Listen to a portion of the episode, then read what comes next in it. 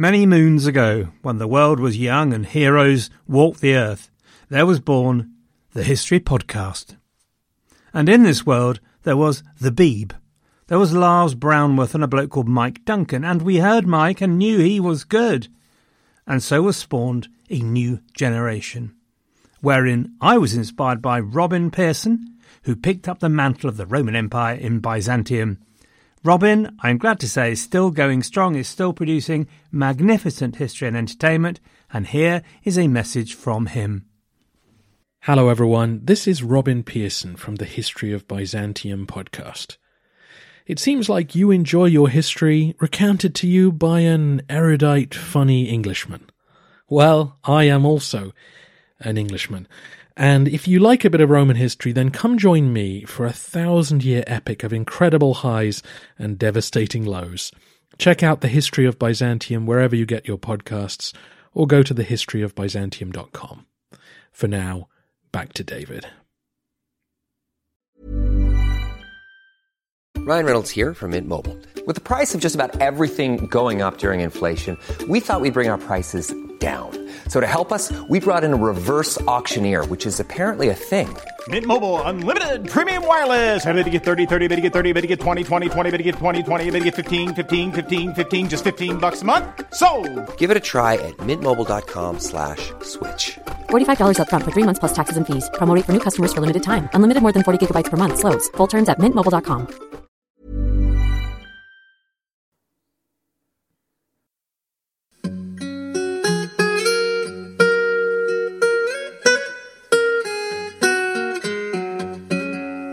Hello, everyone, and welcome to the History of England, episode 204 Governing the Early Tudor State.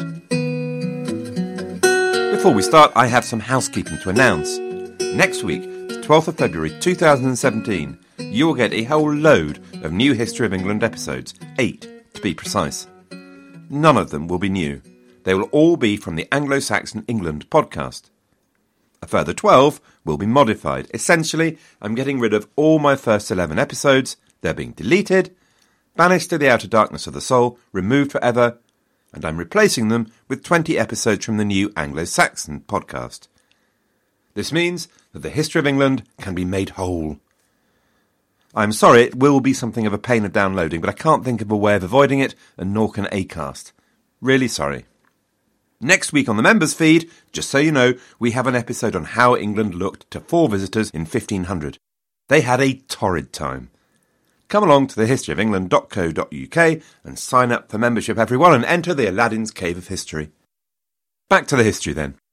Last time we ended up in November 1501, and we heard about a happy Henry essentially establishing his dynasty, seeing his son married to a Spanish princess, spending a week at celebrations demonstrating to everyone just how arrived the Tudor dynasty really was. This week, we're going to take a pause from the narrative and look at two things. Firstly, it'd be great to take a look at the Tudor court and government. Think of this as an investment, gentle listeners, something that will always be on your mind through the reigns of Henry VII and his son, guiding you, warming you. Then, secondly, let's look at Henry and his administration to the point where his son and heir was married. What are some of the things Henry was doing to earn his reputation as a hard man? Before we start, everyone, I did a chart and a brief article of which I was rather pleased. You can find it on the historyofengland.co.uk. It describes the roles and structure of the Tudor court, and you're going to love it. So, now then, the Tudor government. In the words of the sound of music, let's start at the very beginning. The King's Council. It's a very good place to start. The key thing to remember is that the King's Council is categorically not like a modern cabinet. Good Lord, no. It has no official status. There are no specific portfolios in it that need to be filled. The King can ask whoever he jolly well pleases to be on it, the local gong farmer if that's what he wants. By and large, kings don't ask gong farmers because they smell. This is a hideous digression in such an august subject, but a gong farmer, should you not be in the know, is one of the folks who gather after dark to collect the day's collection of poop in a town, pop it, or probably pour it, into carts, take it down to the river, and away. Anyway, the King's Council then is just an advisory body. It's there because the King has a responsibility to consult. As we said a while ago, it becomes unwieldy because there are really too many peers around to use them as a working committee. So, Henry VII created his own inner group of 12 or so people of the middling sort who really do the work. You might want to think then of the old Magnum Concilium, the Great Council, which is the peers assembled, often in Parliament, as the big unwieldy body with whom the King consults, and then the King's Council, which is now a much smaller group, with whom the King rolls up his sleeves and gets to work with his armies. Fine. So, where are we with the great officers of state then? The official job roles the state has defined. The great officers are pretty much the same in Henry's time as we're used to. The Chancellor is traditionally top of the tree, and it's become custom and practice for him to be a churchman. The current incumbent is Archbishop John Morton. The Chancellor's office had developed from the old Chancery office, the King's Secretariat. That function has now largely gone to another of the officers of state, the Lord of the Privy Seal. So instead, the Chancellor keeps the Great Seal of the Kingdom, used to confirm all official documents with the King's will and the Chancellor is now head of the legal function of the court, because the King's Court has always been a court of law, as well as a place to catch the King's eye and catch up on the goss. So the Chancellor bossed both the courts of common law and the Chancery courts. We're going to come to legal changes in a little while. You'll love it. Well, maybe. The Lord Privy Seal, incidentally, held a seal that the King could lug around with him, used to make decisions in his private household, the Chamber, as it's called and the Lord Privy Seal managed the King's writing office, as we've just said. Okay, so that's Chancellor and Lord Privy Seal, and then we have the Treasurer, who from once being largely a bloke with a key in a big box, is now head of the financial function to whom the Barons of the Exchequer report. They collect the cash coming in from the King's government in the regions, the sheriffs, and all of that. The Chancellor and the Treasurer now have big bureaucracies of their own, of course, lucky devils. So, their functions have moved out of the court largely to Westminster Hall as part of Westminster Palace. One of the things we've talked about under the Yorkists is that these big bureaucracies have become slow and inefficient, and Edward IV and Richard III tended to take financial functions and get them done in the king's household in the chamber. Henry VII does the same thing, but it takes him some time to get started, maybe simply because mm, he had a bunch of other things to do. But by the mid 1490s, he's doing what the Yorkists have started to do. There are then four more great officers of state. One more will be added in the 1530s, but we'll deal with that when we get there.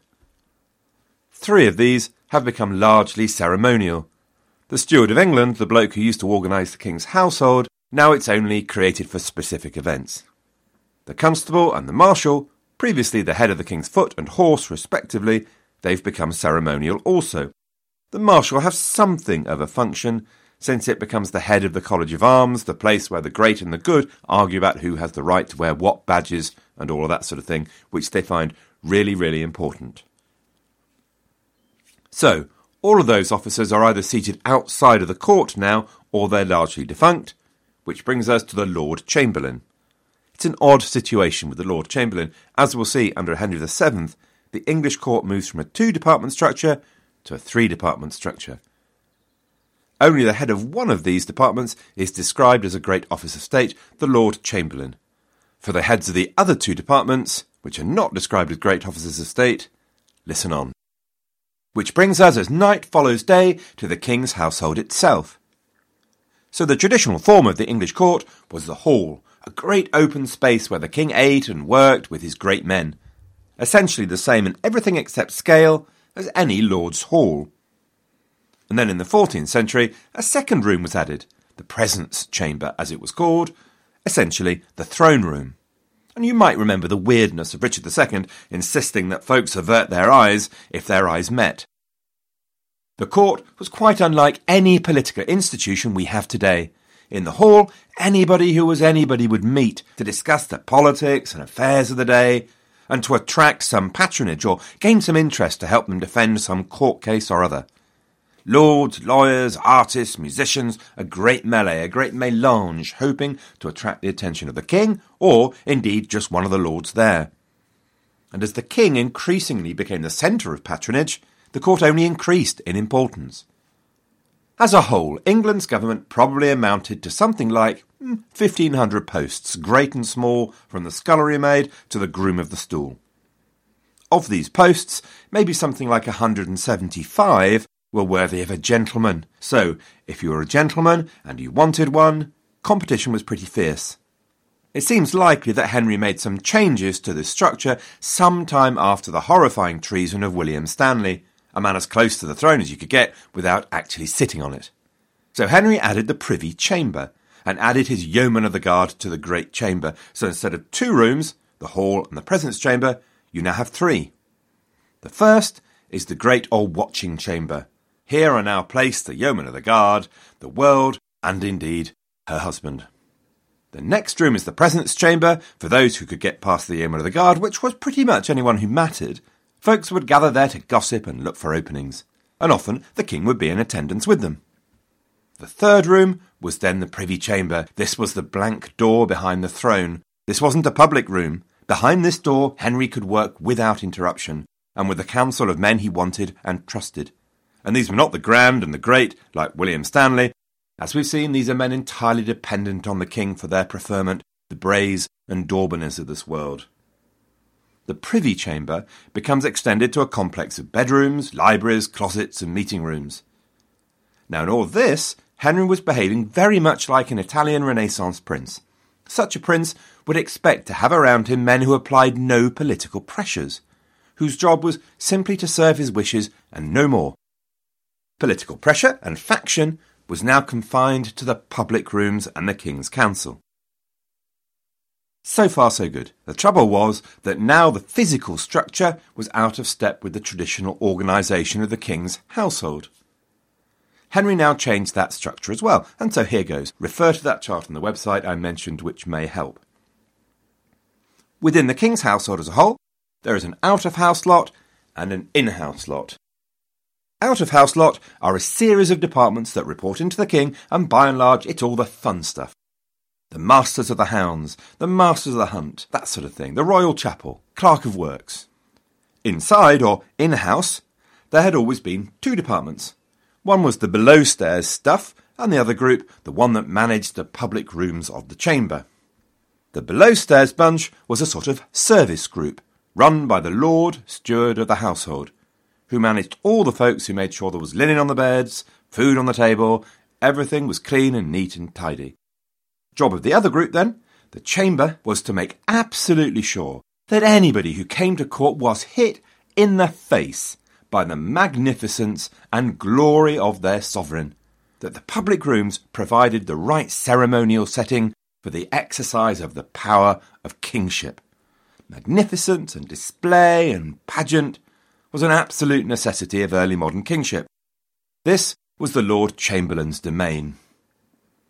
Here were employed the folks who looked after the king's clothes, his jewellery, and personal treasury, his knights of the body, personal chaplains, physicians, and so on. And it's the Lord Chamberlain who is that last great officer of state. But now this chamber had become split into two types of chamber the public and the private. The public chambers with the watching chamber and the yeomen of the guard defending it, and the presence or throne chamber. The private rooms were together described as the privy chambers. That meant that there needed to be different sets of servants as well. So, Henry now made sure that the secret or privy chamber was given its own staff. At the head of this group was an interestingly named official called the Groom of the Stool. The Groom of the Stool is exactly what you think it is. Be aware, folks, that nothing could communicate the awe in which monarchy was held, that the job of attending the king while he had a poo was considered not humiliating in any way but a great and signal honour. But the role now became less about the king's private movements, although to know the intimacy of the royal health was a great power. But it now also carried the responsibility for the king's private service. The groom of the stool, a man called Hugh Denys under Henry VII, was now an enormously powerful position. He controlled access to the king. He came to have a critical financial responsibility, essentially the minister of the king's treasury. Under him, the move was completed to bring financial management away from the bureaucracy ridden exchequer. And again, the men populating this most private of chambers, the people closest to the king, were not grand. They are the gentry at best, and their role is purely to serve, not to exercise political pressure. The steward of the household, the Lord Chamberlain, the head of the public chambers, These are the posts held by the magnates and great men. Let us now then spend the rest of the episode looking at the king's administration up to the point we've reached in the narrative of 1501. The picture I'm trying to paint, just to be open about it, is of a king who has been under pressure from day one about the legitimacy of his title, never secure on his throne. Simnel, Warbeck, the Cornish, Suffolk, an unbroken stream from 1485 all the way through to his death. Coupled with his relative inexperience of government and his lack of knowledge and relationship with the magnates of the realm, this led Henry, anyway, to be a naturally controlling king, and increasingly more so, and a man who relied on this new kind of bureaucrat rather than the untrustworthy nobility. But he wasn't overboard in his control, or at least not initially. There are plenty of examples of Henry's suspicious and controlling nature, but successful kings tend to be suspicious and controlling. So there are examples like his treatment of Suffolk, the spies he used to uncover and deal with the likes of Stanley, and these might be oppressive, but not unusually so actually. And up until 1500 to 1503, with men like Archbishop Morton and Reginald Bray around him, tough but reasonable men, and his instincts were moderated. But some dramatic events in the first decade of the 16th century, as we'll come to next time, led to the wheels essentially coming off. But again, that's for the future a bit.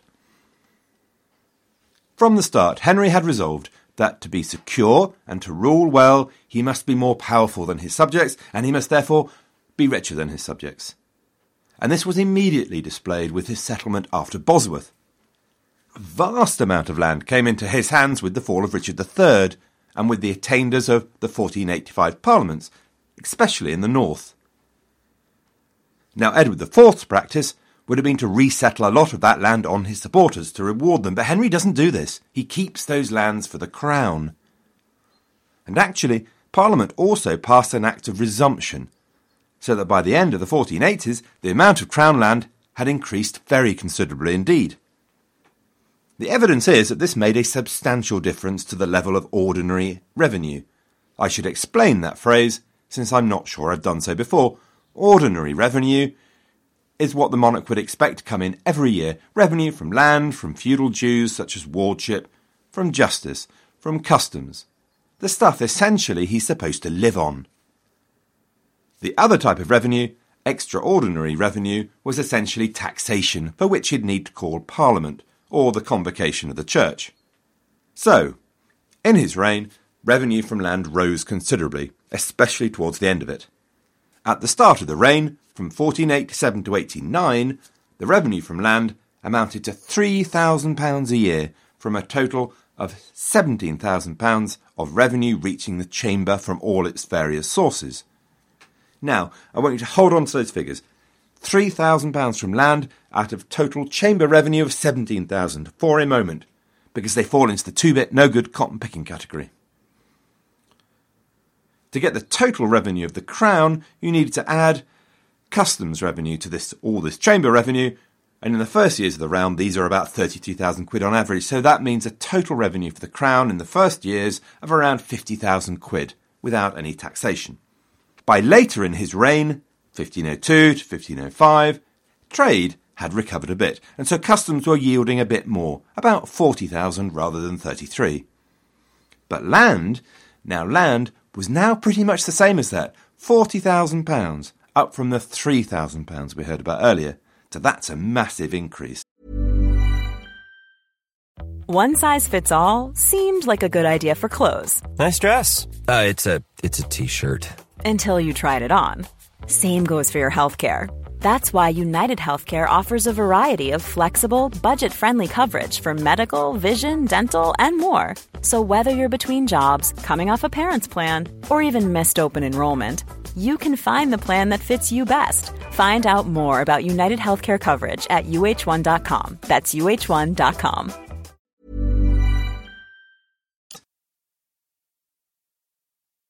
Some of this was just the natural growth of working through of his policy to hold on to the lands of the defeated Yorkists in 1485. But Henry continued to gather land to himself as hard as he possibly could with every opportunity and he used the power of attainder frequently to do this. Acts of attainder as I think you all know by now, are acts which take away both the land of an individual and of all their family, and indeed their descendants. It's the death of a family. The land and their revenue revert to the crown. To get people attainted, Henry needed parliaments, since acts of attainder needed to go through parliament. Henry was not keen on parliaments like customers, they get in the way of a good day's work. The average number of days spent in Parliament each year in the 15th century was 24 days. In Henry's reign, it was 18. But having said that, he recognised the importance of parliaments in presenting the appearance of consultation, and on occasion to resort to taxation. And while he was about it, he used them to grab more land where possible. So, in fact, there was only one parliament in the entire reign where an Act of Attainder was not passed. In total, over Henry's reign, 138 people were attainted. Now, often attainder was a way of slapping your nobles over the wrist and getting a firm hold of them rather than actually ruining them and taking their money away. So, the process went a bit like this.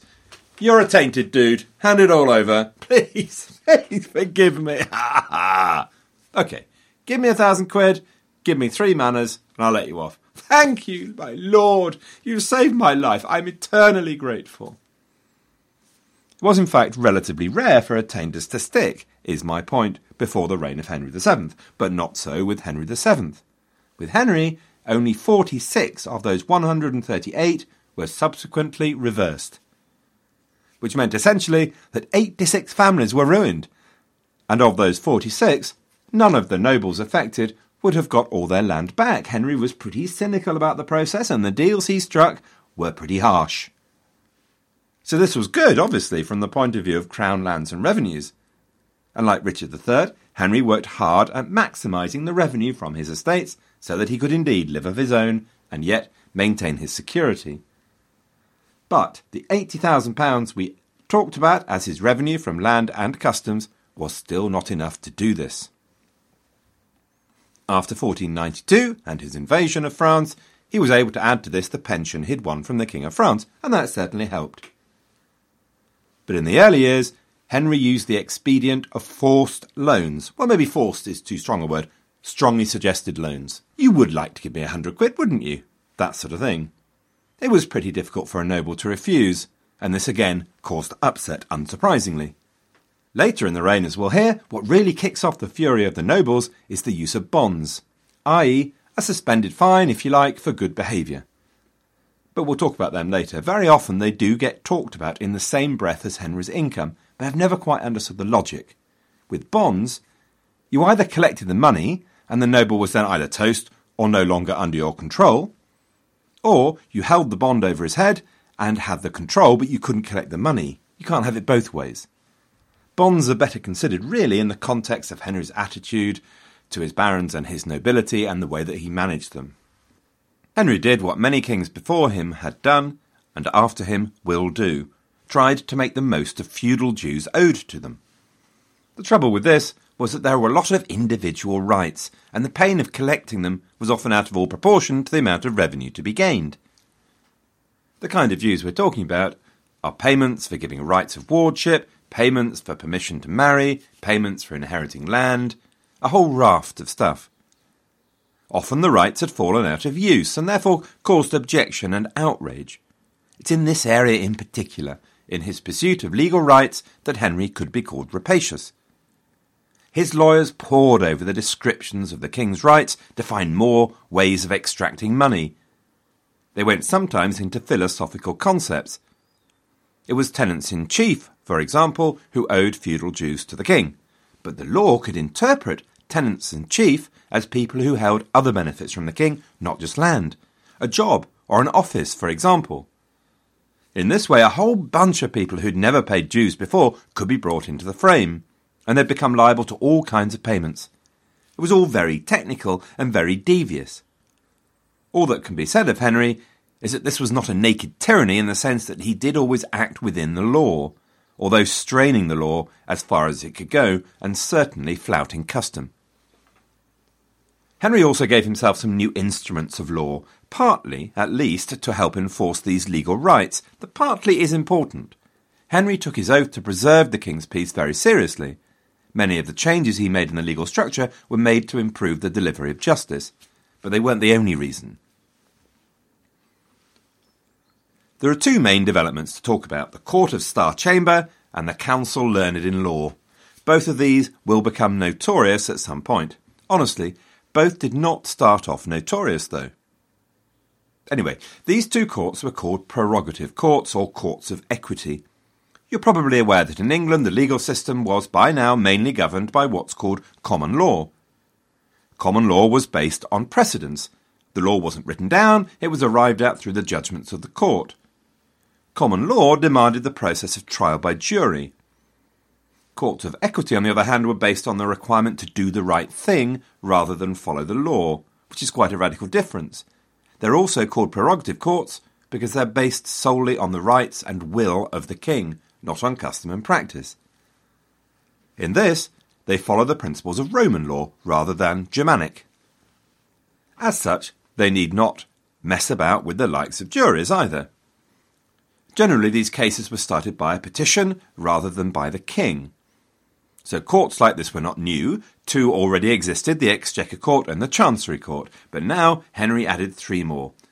The Court of Requests had been commissioned in principle by Richard III, and now it became a reality. And the idea of this was to give access to justice to the very poorest, who could not afford justice under normal circumstances. So that's good, isn't it? Lovely, Henry. Nice, Henry. Just to make sure I'm not taken to the cleaners by one of you lot, the actual name, Court of Requests, doesn't get used until the 1530s.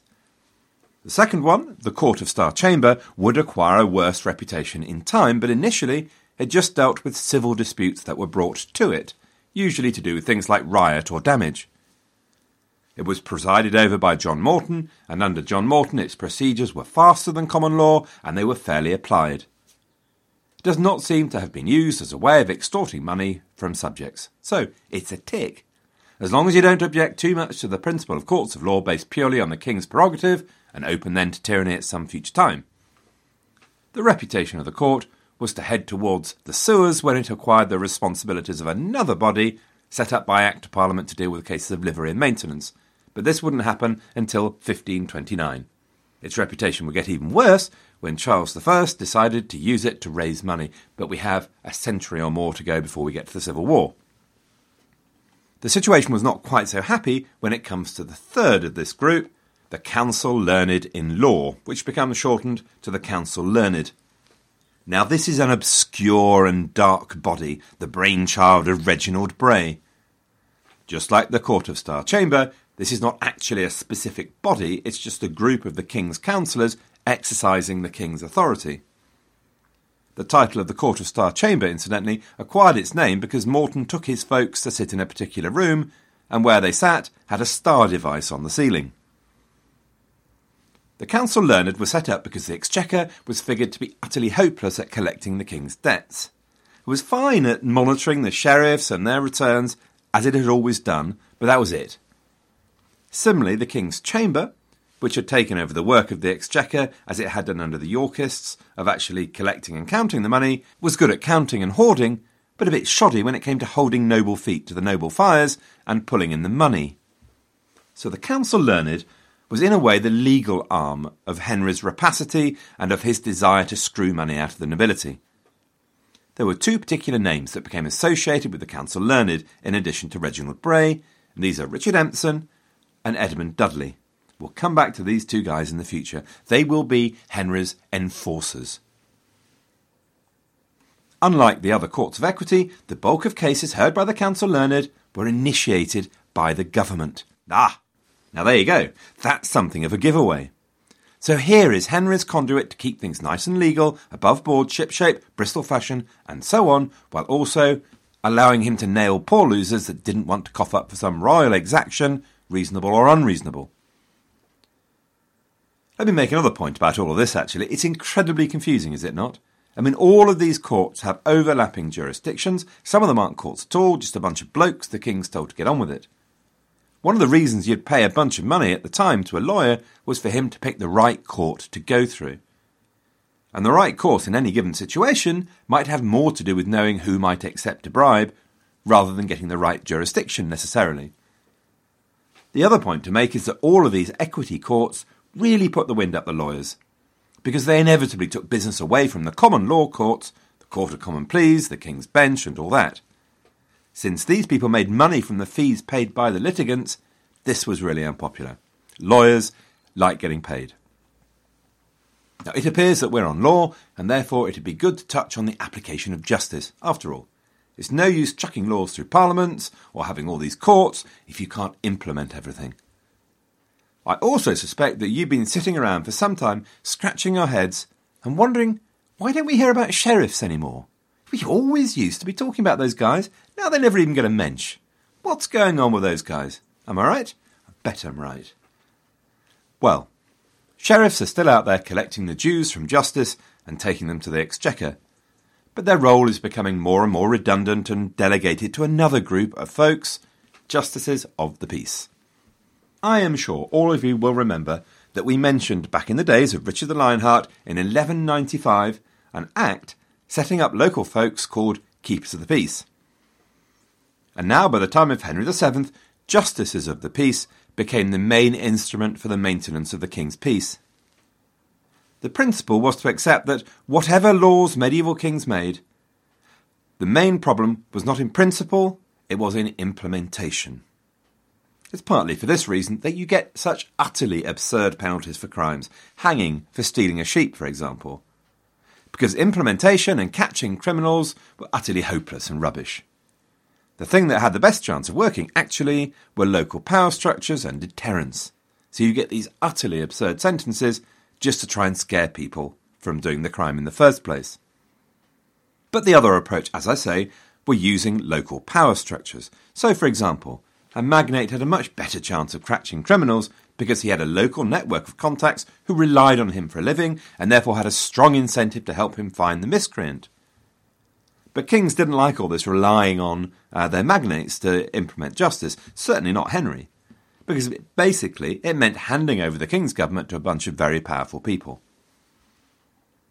Justices of the peace, let us call them JPs from now on, were figured to be the answer to this problem.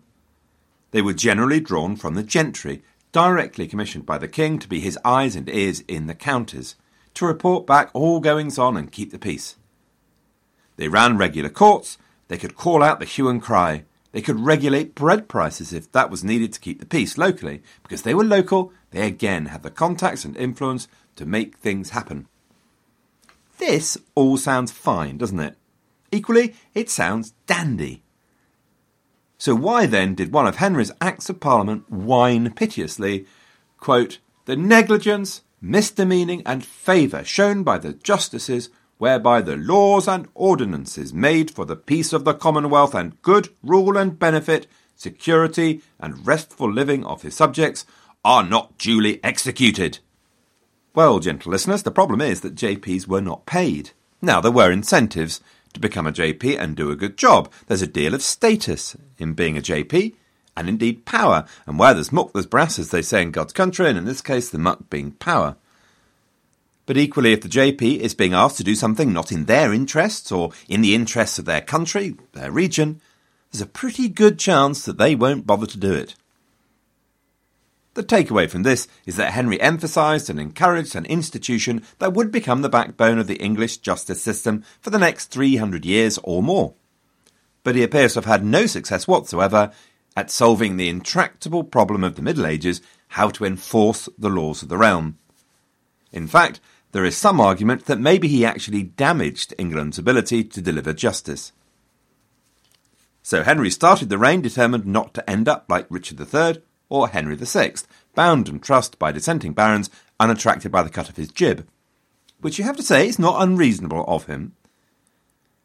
So to prevent that, he didn't want to devolve power to his magnates, and since he sought to reduce the power of his magnates and nobility, presumably that affected their ability to implement and deliver the king's justice. Or that's the thesis, anyway. So some of this we've already got into, and I'm loath to repeat myself for fear of having things thrown at me, but so to summarise briefly, Henry sought to reduce the power of his nobility by holding on to lands from defeated Yorkists rather than redistributing them, as we've heard. He used Acts of Attainder for lords accused of treason much more mercilessly than previous kings, as we've heard. He cultivated a direct relationship with the gentry as JPs to bypass the magnates' control of local justice. as we've heard. He established prerogative courts that at least in part he was able to use to enforce debts held over the Lord, and he used the bond to control them, like, it has to be said, many kings before him. Now there's one more to add to that list actually, the attempt to control livery and maintenance. Livery and maintenance. I remember learning about Henry and his livery and maintenance stuff at the age of 11. Happy days. Once again, you're old hands at this now. You know what this is. Medieval lords created their affinities, networks of clients who looked out for their lord's interest, came to his call if an army or riot were needed, and in return, they received his protection. These clients would wear the lord's badge, his livery, a practice called retaining. The lord in question would maintain his clients' rights and lands, and very often pay a stipend for their support. So, livery, maintenance. More directly, of course, a lord would employ household men, knights, lawyers, estate managers, who would wear his robes and colours and badges. Now, kings didn't like this. Private armies and networks all over the country, and so they tried to ban the practice. Richard II in particular had tried, and look where that got him. Edward IV had tried the same in between sessions with his pies. Henry had a go at cracking the problem in the same way. He passed four laws, with the last being in 1504 and in this has been read a strong king, crushing the evil barons and bringing peace and control. Well, that claim can still be made about Henry, but not really in this area, I'm afraid. The first three laws did little more than the last act by Edward IV in 1468. The fourth in 1504 extended definitions and penalties, but there's very little evidence of active prosecution of the act. True enough, a court was set up by Act of Parliament to prosecute illegal retaining and corruption. We know of only 10 cases this court dealt with under Henry's reign, none of which are particularly outstanding. So sadly, the conclusion here is that if we're looking to support the story of Henry's tyranny, it's not to be found in the prosecution of delivery and maintenance. Equally, if we're looking for the delivery of England from the hands of overmighty barons, it's not here either. But in other respects, bonds, holding on to lands, and so on, well, there's certainly evidence of Henry's paranoia, paranoia that it could be argued will turn into downright tyranny after 1503. Because next time, Henry will be hit by a series of body blows. It will be a most unhappy week for Henry. I hope it will not be too unhappy for you with all the downloads. Don't forget all those Anglo Saxon episodes will come across. Again, sorry for the pain. But meanwhile, good luck everyone, and have a great fortnight.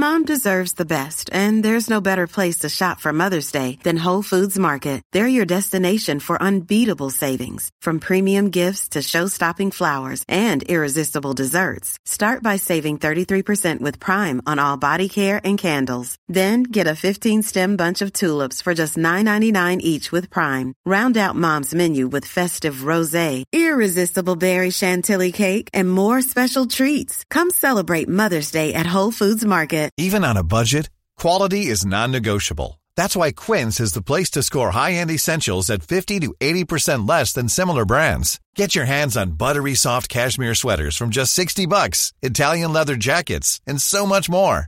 And the best part about Quince, they exclusively partner with factories committed to safe, ethical, and responsible manufacturing. Elevate your style without the elevated price tag with Quince. Go to quince.com slash upgrade for free shipping and 365-day returns.